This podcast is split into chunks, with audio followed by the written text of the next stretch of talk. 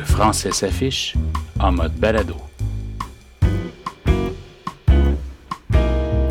Alors aujourd'hui, nous allons parler euh, d'écriture non sexiste.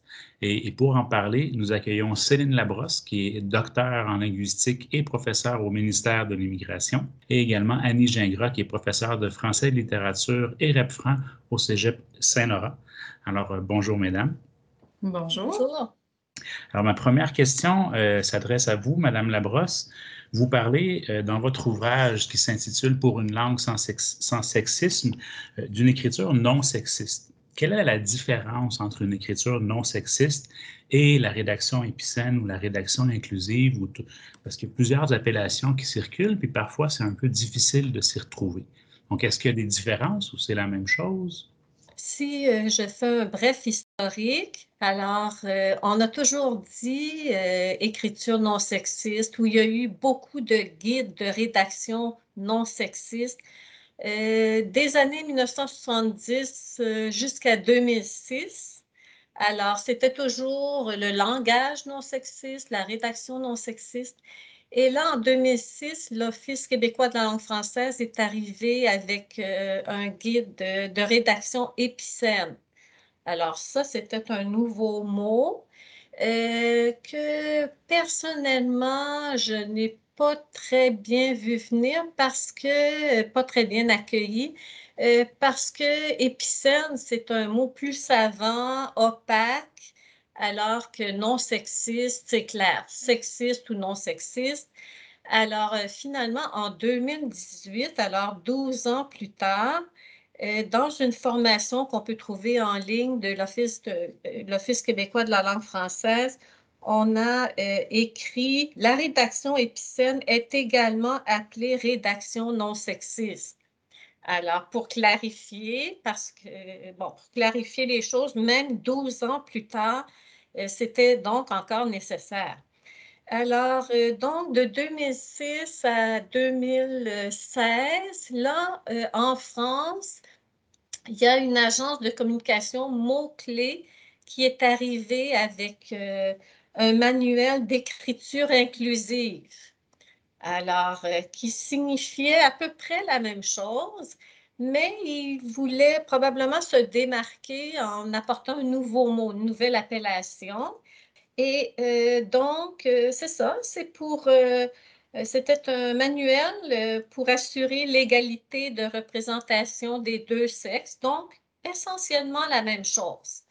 Alors, Là, il y en a euh, qui ont commencé plus à généraliser ça avec euh, l'écriture inclusive, la rédaction inclusive, qui est une autre appellation que je ne favorise pas parce que inclusif, c'est pour inclure qui là exactement? Euh, la langue est essentiellement sexuée. Alors, une technicienne, un technicien une technicienne, on sait que c'est une femme, un technicien, un homme. Alors, il a pas, la langue n'est pas raciste, homophobe, transphobe, elle est sexuée, essentiellement sexuée pour euh, aujourd'hui sûrement 96 euh, des noms communs de personnes. Alors, euh, pour revenir à ce que je viens de dire, il y a des expressions racistes, des expressions homophobes et transphobes, mais la langue en tant que telle est sexuée. Donc, d'où la pertinence pour moi de dire sexiste et non sexiste. Aussi, supposons qu'on adopte euh, l'écriture inclusive, alors euh, comment est-ce qu'on euh, qualifierait le contraire? Ce serait une écriture exclusive. Qu'est-ce que c'est une, une, écriture exclusive? Le concept de différenciation sexuelle est complètement noyé dans ça. On ne le retrouve plus. Et c'est comme, pas juste pour le langage, est-ce qu'on dirait, ah, ça, c'est un comportement inclusif, ça, c'est un comportement exclusif. Je trouve beaucoup plus euh, clair et euh, pertinent de parler encore de sexiste et non sexiste. C'est un comportement sexiste, non sexiste. c'est un langage sexiste, non sexiste, dans la même euh, perspective. Mhm, intéressant. Tout cela vient d'une volonté justement de, faire en sorte que la langue soit moins sexiste et qu'il y ait une juste représentation des hommes et des femmes dans les discours, que les femmes puissent se reconnaître. Mais en français, on apprend tout jeune, dès le primaire, vous en parlez d'ailleurs dans, vos articles et dans votre ouvrage, euh, cette fameuse règle, masculin l'emporte. Euh, est-ce que vous pouvez nous en parler? Ça vient d'où? Est-ce que, bon, le, enfin, la, langue, la langue est idéologique aussi, elle n'est pas que sexiste? Tout à fait. Et euh, je vous dirais que l'origine de mes recherches, la source qui est à l'origine de mes recherches, c'est, ça date d'il y a longtemps. J'étais au primaire et je venais d'apprendre à l'école que le masculin l'emportait sur le féminin. Alors, j'étais rentrée à la maison et vraiment perplexe, j'avais demandé à ma mère comment ça se fait que le masculin l'emporte sur le féminin? Je venais de comprendre à cet âge-là, au primaire, que les euh, fillettes et les garçonnets n'étaient pas égaux. Pour moi, c'était clair. Pourquoi l'un l'emporte sur l'autre? Et euh, même si euh, on n'utilisait pas le mot l'emporter, même, il y en a qui ont même dit, ah, on devrait dire le masculin embrasse le féminin. Bon, qu'il l'embrasse, qu'il l'emporte, appelez ça comme vous voudrez, le résultat est le même. Alors, euh, donc, euh, je, suis toujours restée avec quelque chose de ce jour-là, j'en suis certaine. Alors, des années plus tard, à l'université, j'ai suivi euh, le cours Femmes et langage, qui a été un déclencheur pour moi. Et là, je suis allée fouiller la question du masculin qui l'emporte sur le féminin. Donc, euh, c'est au, ça a été dit euh, euh, en Angleterre en premier dans des grammaires anglaises que le masculin est le genre le plus noble. Ça a commencé comme ça. Puis là, il s'agissait que quelqu'un le dise pour que les autres le répètent ensuite comme ça. Oui, le masculin est le genre le plus noble. Alors, ça s'est rendu au français. Et euh, Vaugelas, Claude Fabre de Vaugelas, en 1647, qui a dit le masculin est le genre le plus noble, lui aussi en français, pour reproduire la même philosophie. Alors, à sa suite, les autres grammairiens ont emboîté le pas. Oui, le masculin, euh, le masculin est le genre le plus noble. Alors, euh, sur ce sujet, euh, moi, j'étais en France à un moment donné pour un stage et j'ai cherché dans nombre de grammaires françaises pendant quelques mois jusqu'à ce que je trouve la perle des perles. En 1767, c'est Nicolas Beauzé qui a finalement expliquer, expliciter euh, cette fameuse noblesse en disant que le euh, genre masculin est réputé plus noble que le féminin à cause de la supériorité du mâle sur la femelle. Alors voilà, euh, c'était clairement dit, ça ne pouvait pas l'être plus que ça. C'est, je pense, ce que j'avais compris à l'école primaire quand j'avais appris cette règle-là et que, qui m'avait laissé si perplexe que euh, le masculin est supérieur au féminin. Avant cette époque-là, avant euh, euh, l'énonciation de cette règle-là, de, la dite noblesse, on mettait, on exemplifiait la grammaire, l'accord des adjectifs, avec la règle de proximité qui statuait que l'adjectif s'accordait avec le nom le plus près. Alors, on en trouve euh, euh, d'innombrables exemples à l'époque. Par exemple, euh, les musiciens et musiciennes allemandes, hein, pour donner un exemple d'aujourd'hui, ou les musiciennes et musiciens allemands, là, mais ça, on est habitué. Alors, parfois, c'était au euh, féminin, parfois au masculin. Je trouve que c'est une règle très égalitaire qui est un peu aléatoire. Là, on met le féminin ou le masculin et on accorde l'adjectif avec le nom le plus près. Alors, euh, c'est ça. Donc, euh, je pense qu'il faudrait non seulement euh, rétablir cette règle-là, il y en a, j'en cite quelques exemples dans mon livre, euh, il y en a de plus en plus qui remettent, euh, qui exemplifient leur discours et tout ça avec cette, cette règle-là. C'est très intéressant.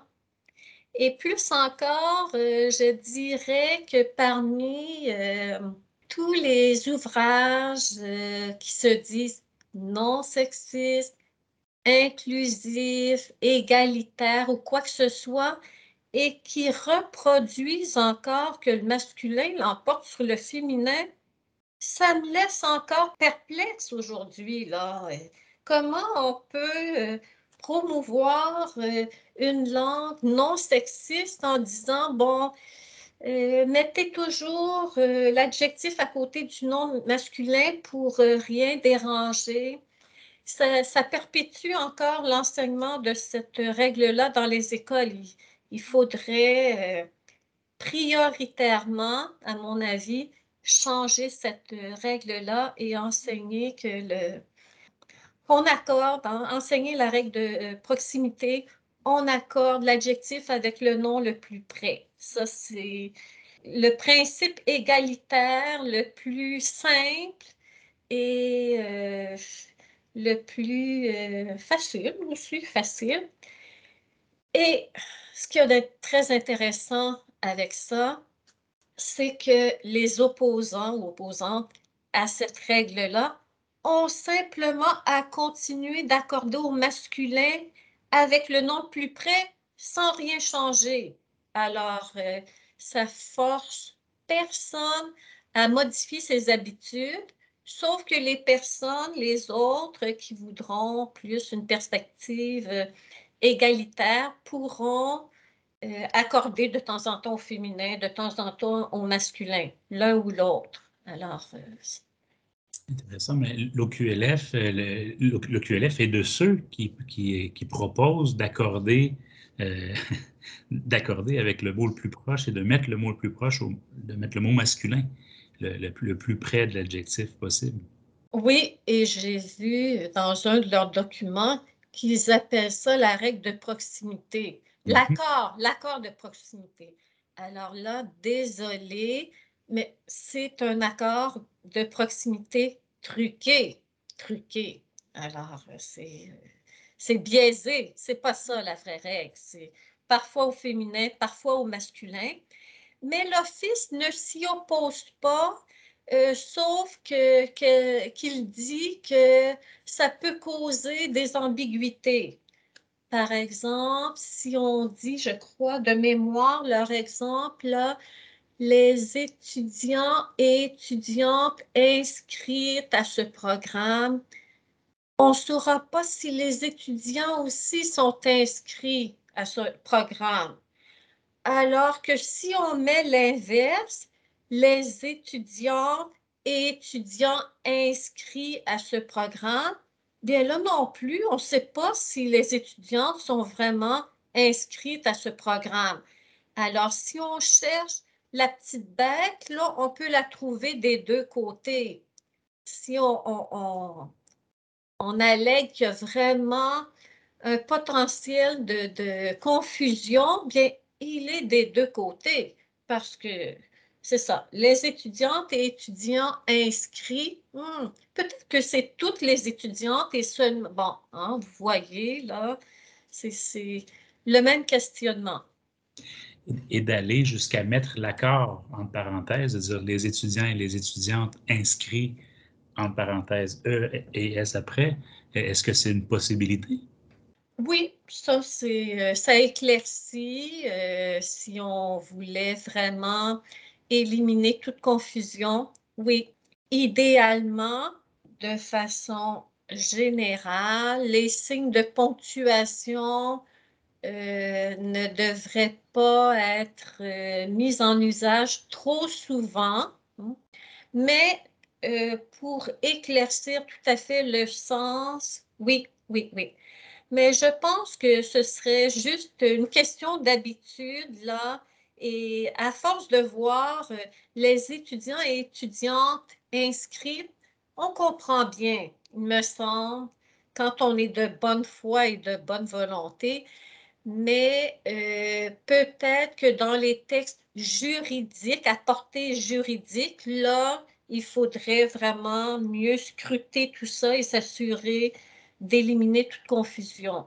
Moi, ce que j'ai beaucoup apprécié euh, à la lecture de, votre ouvrage, c'était entre autres justement ce dont vous parliez tout à l'heure, les recherches que vous avez faites qui sont euh, des recherches euh, de, l'histoire de la langue qui nous montrent que qui nous rappellent l'aspect social de la langue.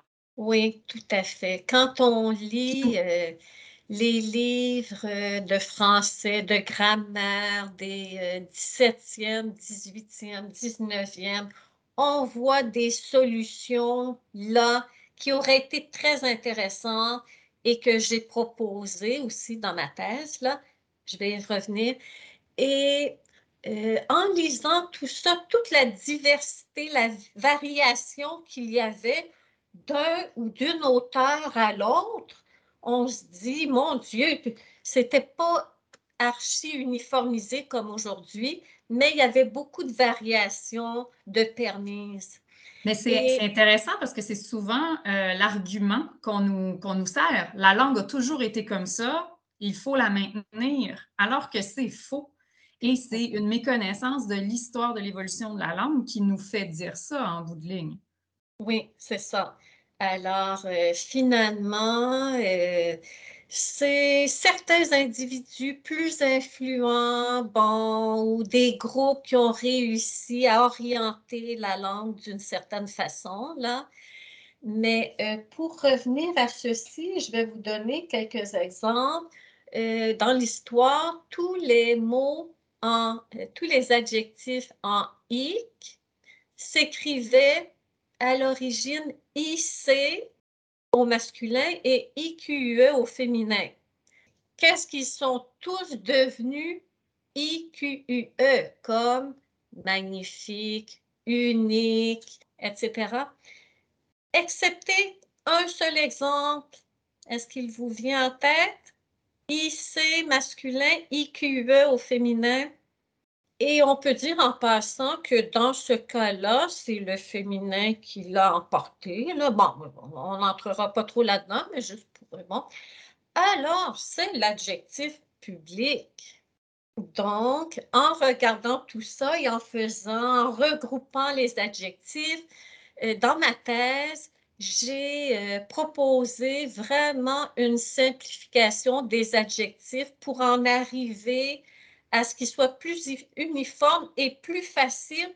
Et en plus, euh, dans le langage non sexiste, ça évite de dédoubler, ça évite tous les signes de ponctuation et tout ça. Alors, j'ai proposé qu'un jour, là, on, on, écrive public en tout temps IQE et à l'occasion je trouve dans les journaux euh, des erreurs, bon, des fautes, où c'est écrit IQE. Je me dis, mon Dieu, mais ça ne devrait pas être, une faute. C'est logique. Quand il y a euh, presque 1600 adjectifs qui s'écrivent IQE euh, pour, en tout genre, qui sont communs en genre, et qui reste une exception, voyons, uniformisons ça pour que ce soit plus facile et en plus, ça répond euh, aux questions de, dédoublement en genre, etc. Ça résout euh, une partie du langage non sexiste. Vraiment intéressant. Dans, votre ouvrage, pour euh, proposer, vous proposez en fait des changements pour en arriver à une langue non sexiste. Un de ces changements-là, c'est de supprimer le sens dit généralisant du mot homme euh, et d'arrêter de dire on va utiliser le masculin, euh, le, masculin inclut le féminin ou de dire on va rédiger au masculin de manière épicène comme on retrouve dans certaines politiques euh, de certains cégeps. Est-ce que vous pouvez nous parler de ça un peu? Bon, alors le mot homme, bon, là, je suis plus âgée que vous, là.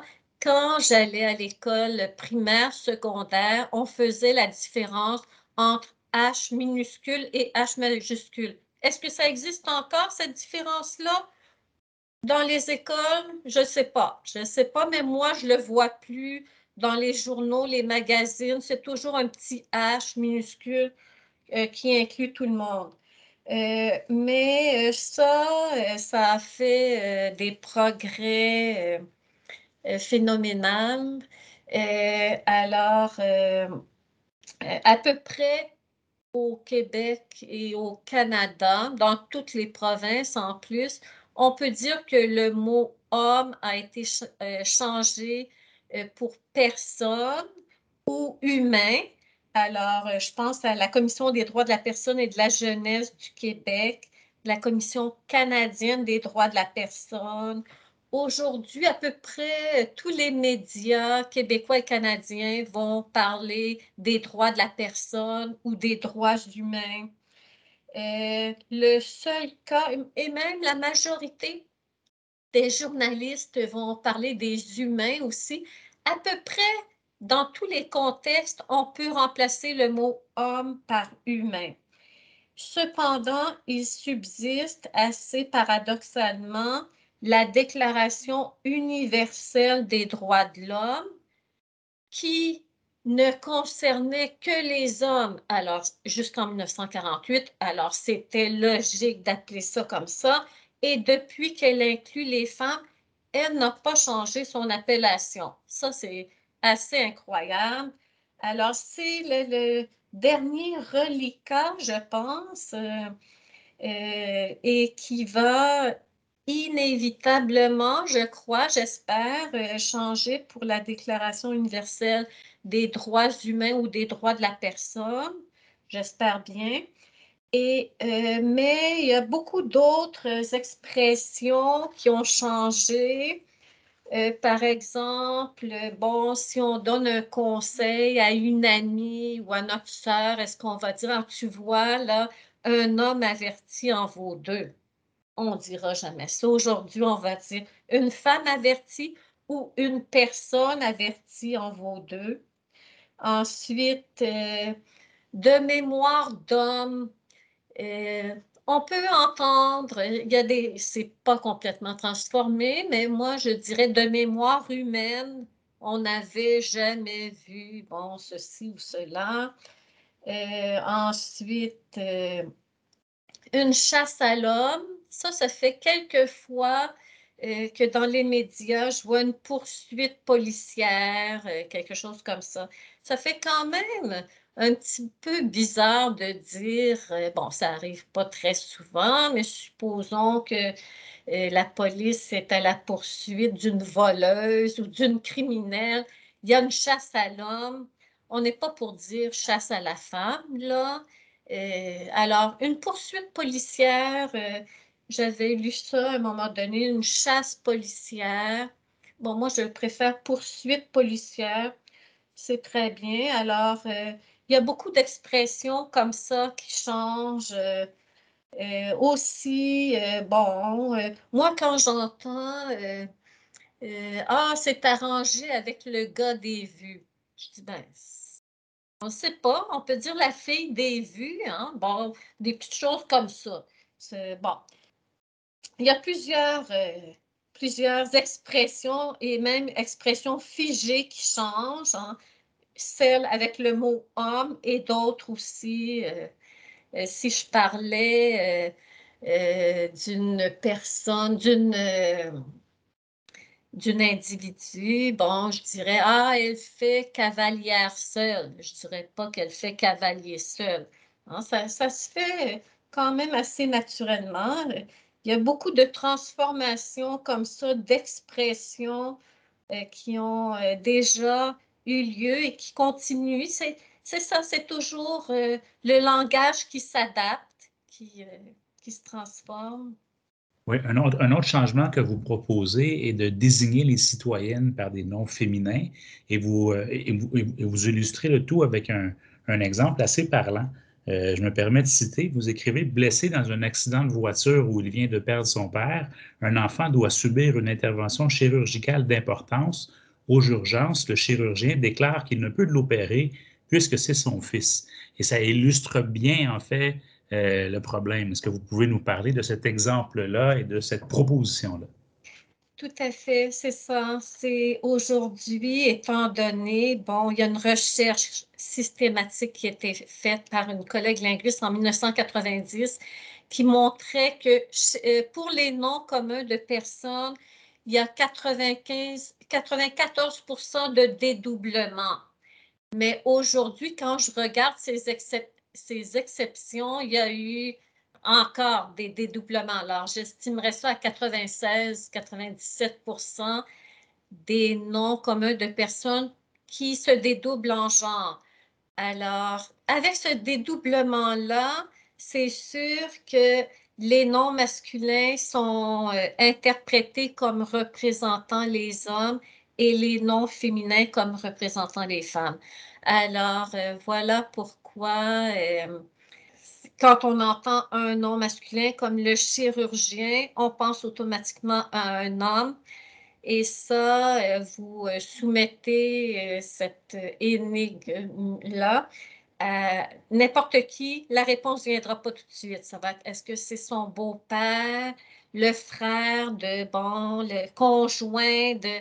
C'est tellement que, justement, c'est bien imbriqué, c'est bien intégré aujourd'hui que les noms communs de personnes masculines réfèrent à des hommes et les noms communs de personnes féminines réfèrent à des femmes. Alors, euh, c'est ça.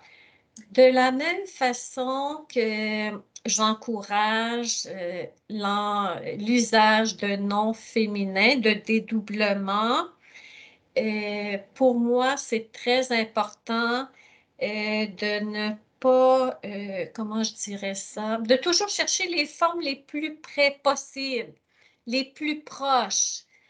Parce que, euh, de façon évidente, dans les discours, les gens ne dédoublent pas. Hein. Il faut se rendre à l'évidence.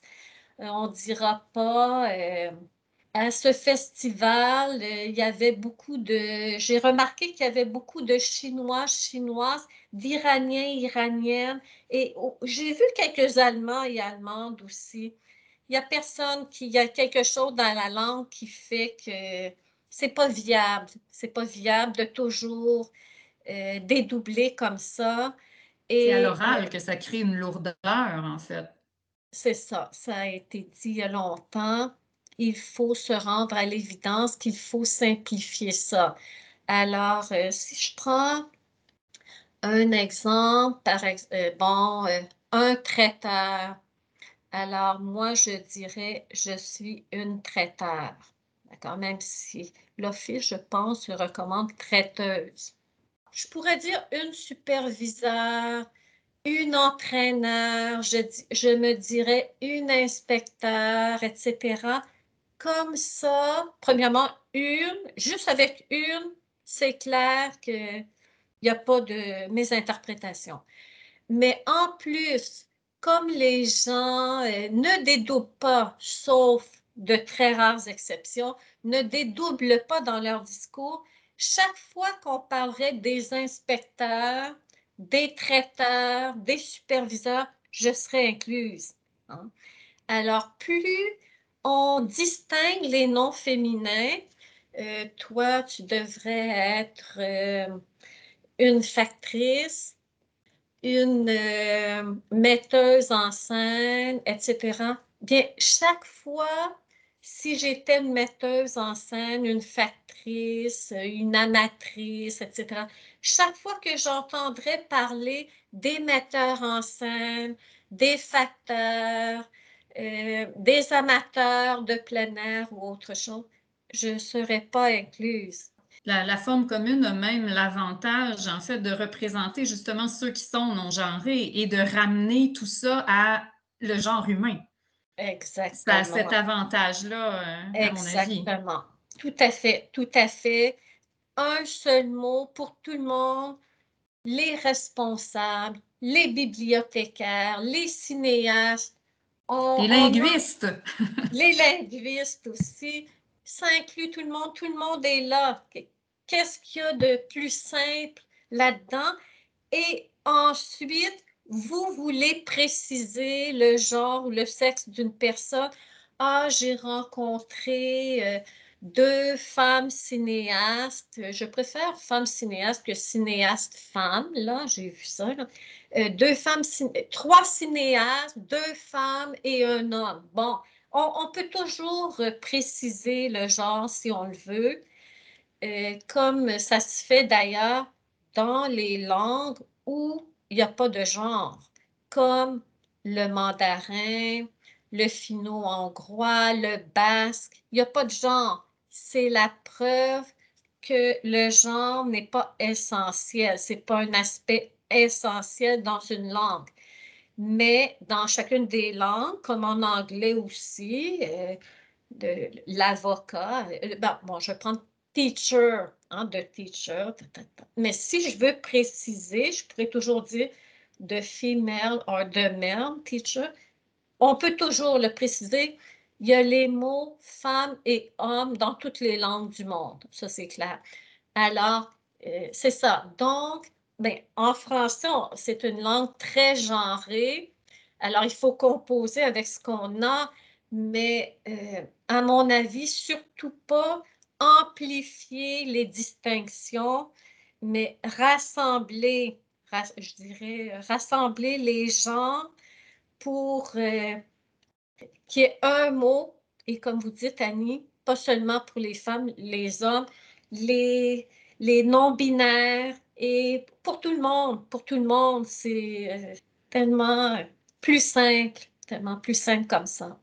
Euh, et à l'écrit, j'imagine qu'on irait qu'il faudrait utiliser soit les parenthèses ou le point médian pour préciser le, féminin, pour ajouter le, le, féminin au masculin. Euh, par contre, ces formes-là ne sont pas recommandées par l'Office qui recommande l'utilisation euh, de doublets complets tant à l'oral qu'à l'écrit et qui vont, qui vont dire que les doublets tronqués ou abrégés, on doit les utiliser seulement quand l'espace est restreint. Euh, pourquoi à ce moment-là, l'Office qui a un pouvoir d'officialisation de la langue, euh, qui, prescrit des trucs, un pouvoir de prescription, ça, vient complexifier quelque chose qui semblait être simple? Vous avez bien raison.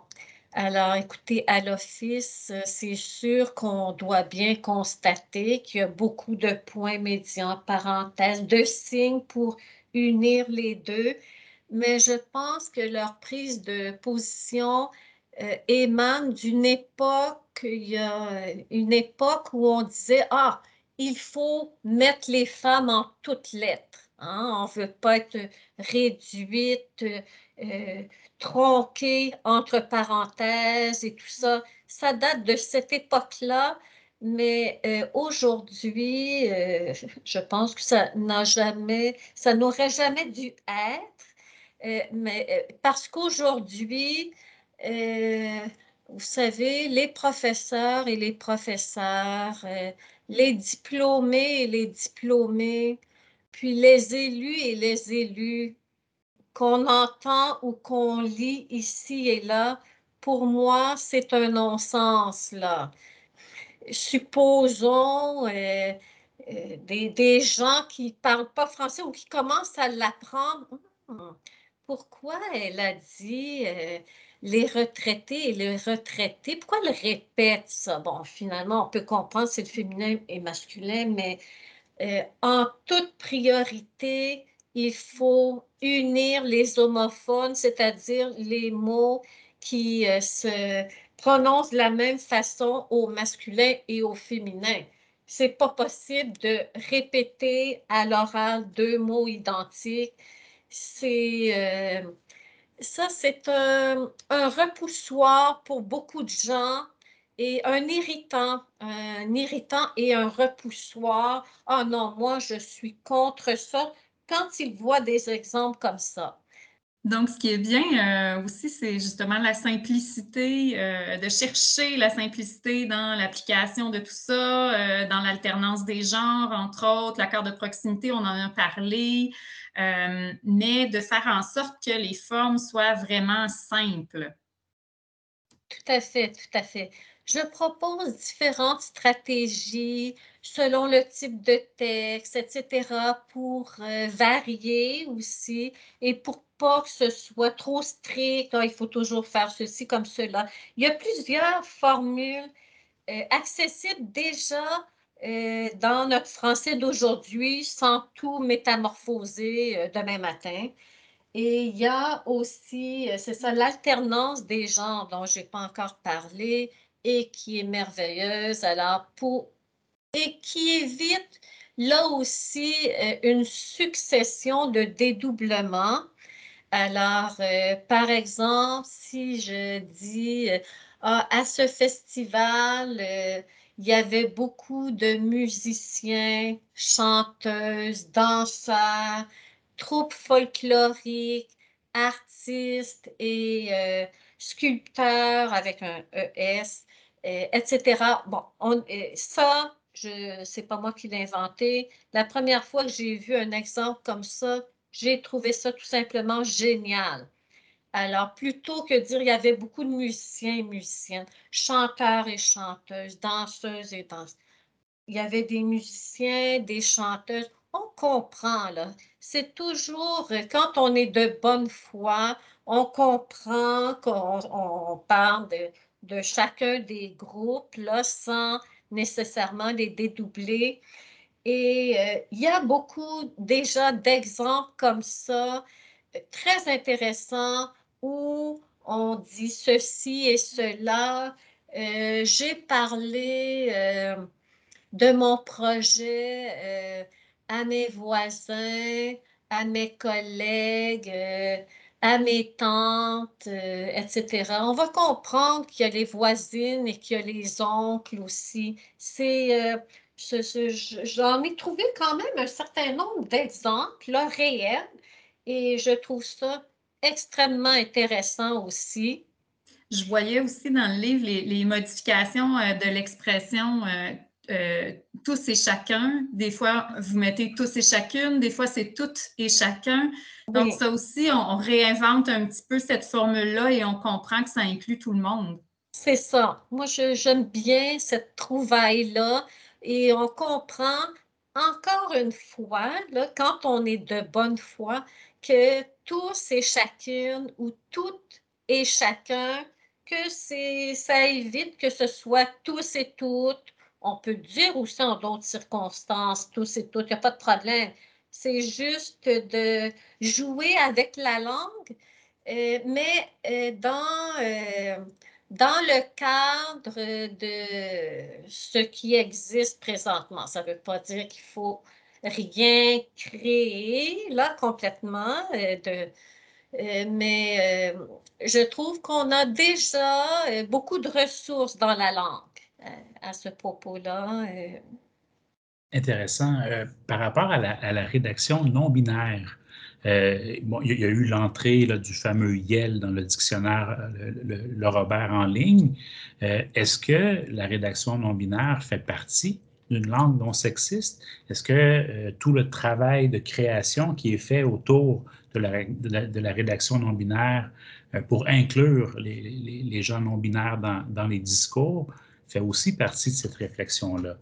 quand l'OQLF parle de rédaction épicène, il va avoir un passage où euh, l'Office parle de rédaction non binaire. Elle, ne va pas recommander l'emploi des néologismes, euh, mais par exemple, récemment, le Cégep du, Vieux-Montréal a publié des lignes directrices à sa communauté en ce qui concerne les rédactions inclusives, épicènes et non-binaires. Donc, ils ont ajouté un volet euh, pour les non-binaires et eux recommandent l'emploi de néologismes. Donc, où se situer par rapport à tout ça? Bon, écoutez, euh, au lieu de dire euh, ma soeur ou mon frère, euh, quand on sera rendu à Mahon sœur ou Mahon frère. Bon, moi, on verra. Moi, je ne suis pas rendue là. Et ça, c'est une métamorphose complète de la langue. C'est, oui. Alors, pour le pronom yel, qui, a été étiqueté comme rare, là, le Robert a quand même décidé de l'intégrer. Euh, personnellement, moi, je dirais il ou elle. Je dirais pas yel. Euh, il y a plusieurs années, quand je menais mes recherches, euh, j'étais tombée sur un article d'une lexicographe qui disait que quand on tente de modifier la prononciation des gens, ici on modifie la prononciation des gens, c'est voué à l'échec. Bon, alors, c'était d'après son étude, son expérience. Euh, euh, on verra, on verra. Personnellement, je dirais il ou elle ou elle ou il. Comme c'était un peu un syntagme, là, il ou elle, elle ou il. Euh, et au pluriel, il y a aussi yel au pluriel avec un S. Alors, euh, bien, moi, j'ai proposé ILS qui existe. Il, il. Euh, il existait pour désigner les femmes et les hommes euh, jusqu'au 17e, 18e, et même il est resté dans la langue orale jusqu'à aujourd'hui. Alors, c'est pas nécessairement le il, mais c'est i. Alors, euh, si je demande, par exemple, où sont tes sœurs? Ils sont là-bas. Tout le monde va dire ça. Tout le monde. I. Le I est déjà là. Il, existe déjà. C'est pas nécessaire d'arriver avec IL au pluriel. I fonctionne déjà comme ça. Et ça, c'est un autre exemple de ce qui aurait dû rester des siècles euh, passés, mais euh, des grammairiens, c'est-à-dire le petit cercle de grammairiens qui a ni plus ni moins euh, décidé de la direction, de l'orientation de la langue française, était à cette époque-là orienté sur la différenciation essentielle des femmes et des hommes. Alors, ils sont arrivés avec le L pluriel. Oui, il faut savoir si c'est une femme ou un homme. Alors, ils ont réussi à implanter le L au pluriel à l'écrit, mais à l'oral, ici, et comme en France, dans le discours oral spontané, les gens vont dire, ils, euh, ils, sont, euh, ils sont vraiment fines, mes filles. Ils sont vraiment fines, mes filles. Euh, ils, ils, sont partis là-bas, mes cousines. Alors, euh, c'est ça. Comme il existe déjà et qu'il est utilisé, il faudrait garder le ILS sans arriver avec euh, un néologisme. Bon. Euh, pour ce qui est de YEL, pour revenir avec ça, c'est sûr que la langue appartient à tout le monde et qu'on a le droit de suggérer ou même de mettre en usage certains nouveaux mots, certaines expressions. Mais euh, si on les propose, ça ne veut pas dire qu'on les impose. Hein. C'est ça la différence. On peut proposer, moi j'ai proposé ILLES il y a 25 ans et euh, aujourd'hui, je reviens, c'est encore la même prononciation, mais je reviens avec ILS. Il. Il pour tout le monde, ça devrait être ça. Ça aurait toujours dû rester comme ça, exactement comme le they, they en anglais. Hein? C'est euh, they, féminin, masculin, non binaire. Quoi de plus simple que ça? Alors, euh, c'est ça, je reviens euh, sur ce que je viens juste de dire.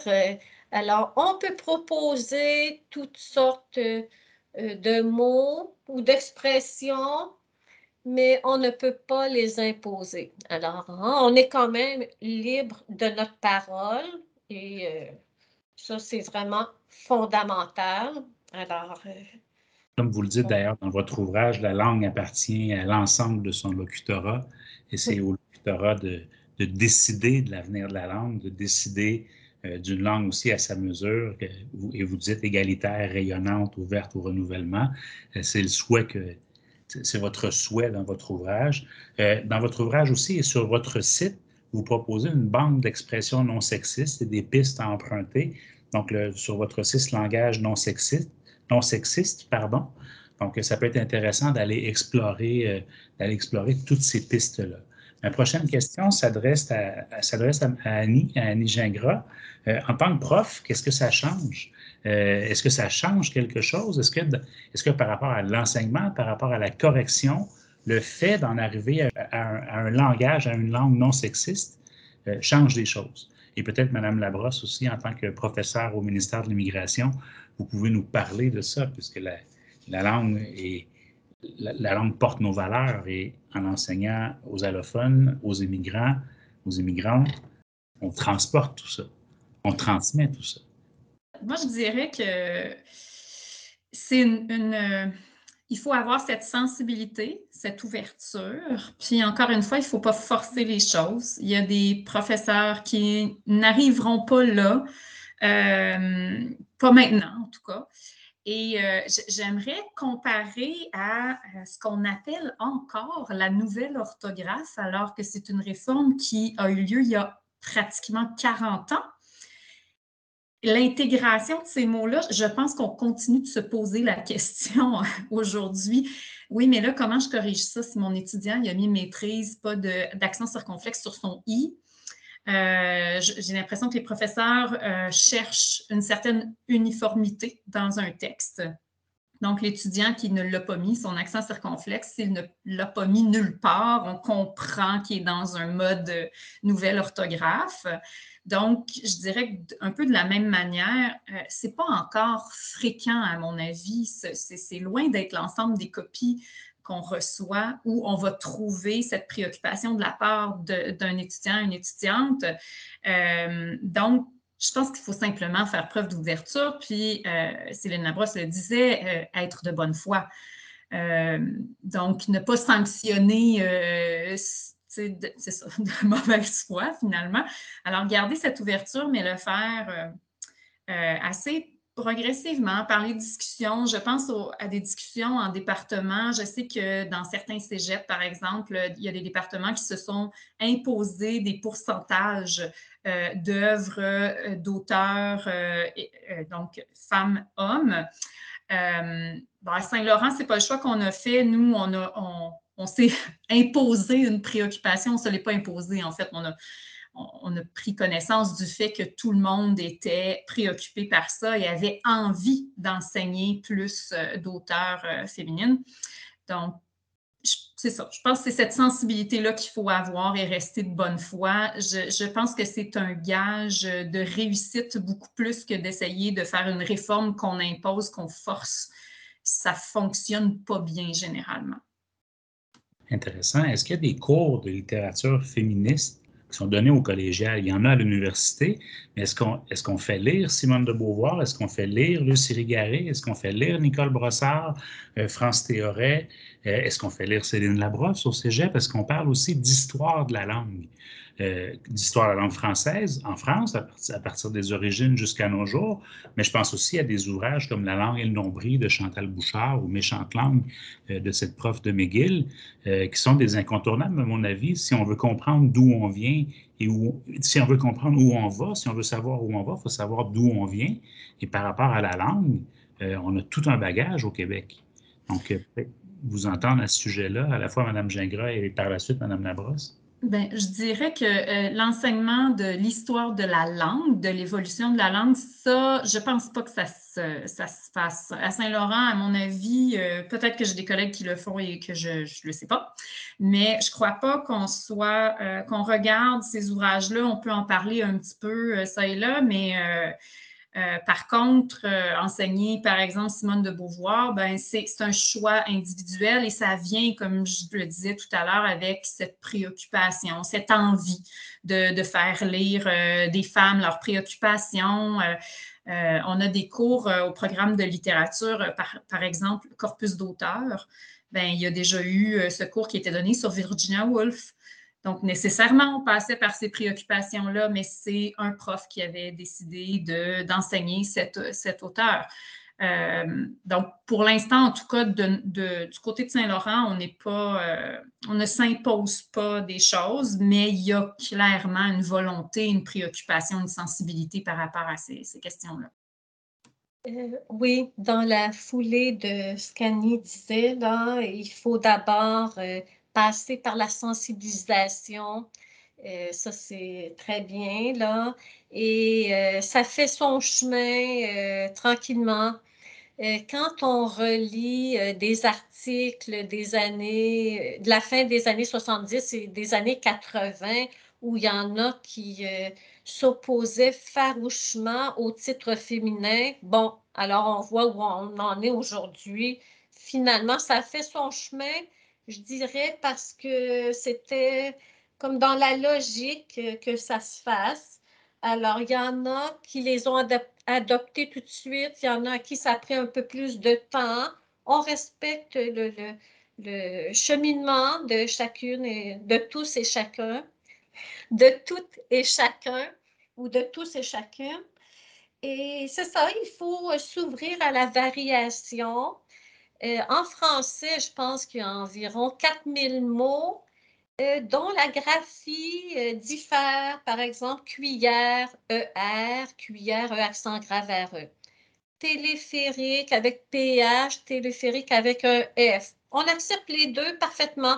On voit tout de suite que comme une graphie un peu plus moderne, mais on accepte l'ancienne aussi. Ça, c'est très bien, cette ouverture-là à la variation une clé. Il y en a encore qui peuvent écrire CLEF, mais CLE aussi.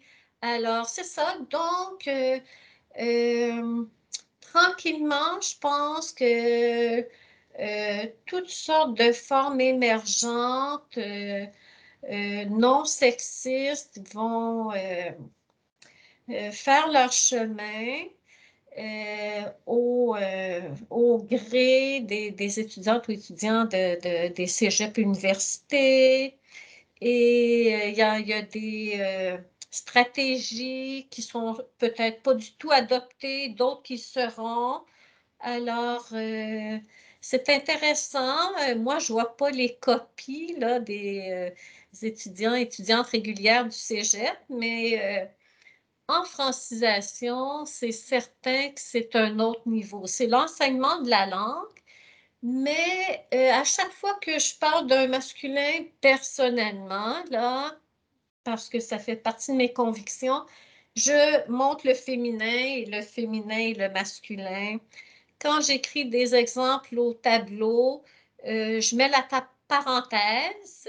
Bon, euh, euh, mes amis, euh, euh, parenthèse ES, sont allés, parenthèse, tout le monde comprend. Il n'y a jamais personne qui m'a demandé qu'est-ce que c'est ça. Tout le monde comprend. et moi, c'est comme ça, mais ce n'est pas nécessairement pour les autres. Mais j'ai cette latitude-là, cette latitude-là. Alors, même chose pour les autres professeurs ou de, pour la population étudiante, là, qui peut euh, innover à sa façon. Il y a des choses qu'on ne peut pas euh, sanctionner là, négativement. On ne peut pas dire tu as mis des parenthèses, alors c'est pas bon. Là, Ça fait partie de ce qu'on voit euh, dans la société, dans certains journaux, etc., à l'occasion. Alors, on ne peut pas dire c'est une faute. Hein. À partir du moment où on peut citer des exemples et même il y a des dictionnaires. J'ai des exemples dans les dictionnaires où on utilise les parenthèses. Ça pourrait être un autre signe. On ne peut pas dire que c'est une faute ou quoi que ce soit.